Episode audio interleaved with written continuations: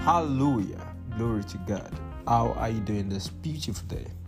Today we take a very important topic orderliness. Joel 2 talks about how the armies of God work in such a way that they do not break ranks. Uh, you know, we wake up to systems lighting up our day.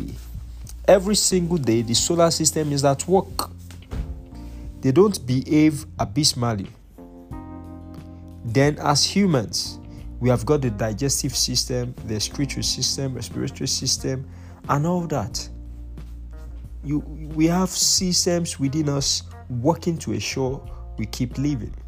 So, if God works that way, you need to identify the fact that your Waterloo lies in your inability to adopt systems that will take you to your promised land.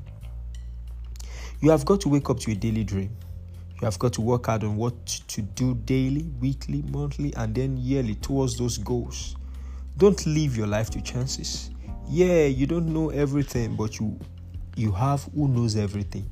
So focus on arranging what you know for now to work systematically towards equipping you for your tomorrow. When you wake up, what's the order? Abysmal? Haphazard? Organized? You don't need all working so perfectly before you start. The thing is, daily keep moving towards that definite path. Yeah, the Holy Spirit could ask you to take a different path from what you have always known, but that doesn't stop the system. The system should be the default mode. Daily inculcate the habit of meditation on the Word, prayer, self discovery and development, service to others, etc.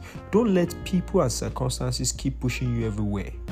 If you don't know where you are going, those that know where they are going would use you as a means towards their own goals, and that may be a negative expense on your future if you can't figure your way around it to your benefit.